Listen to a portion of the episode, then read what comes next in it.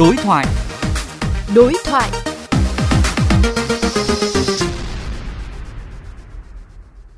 Thưa Phó Giáo sư Tiến sĩ Đinh Trọng Thịnh, ông đánh giá như thế nào về sự phục hồi của các doanh nghiệp vận tải Việt Nam thời gian gần đây?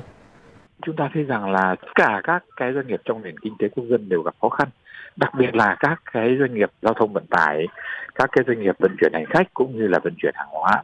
Và chính phủ thì cũng đang phải nỗ lực giảm thiểu các cái chi phí để hỗ trợ cho cái ngành vận tải có thể tồn tại và phát triển trong cái dịch bệnh này. Tuy nhiên cái nhu cầu vận chuyển hàng hóa cũng như là cái nhu cầu dịch chuyển của người dân giữa các cái vùng miền ấy, cũng như giữa trong nước với quốc tế là nó giảm sút. Các doanh nghiệp vận tải người ta duy trì được cái mức giá như trước đây trả cho BOT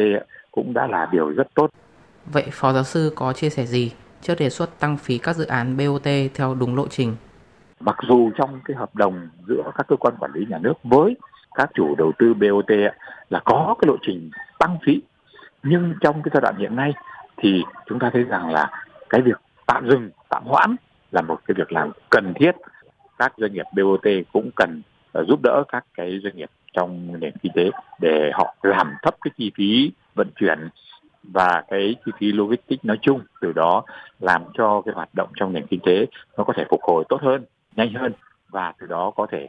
sớm đáp ứng cái nhu cầu về tăng phí cho các cái chủ đầu tư BOT. Vâng, xin cảm ơn Phó Giáo sư.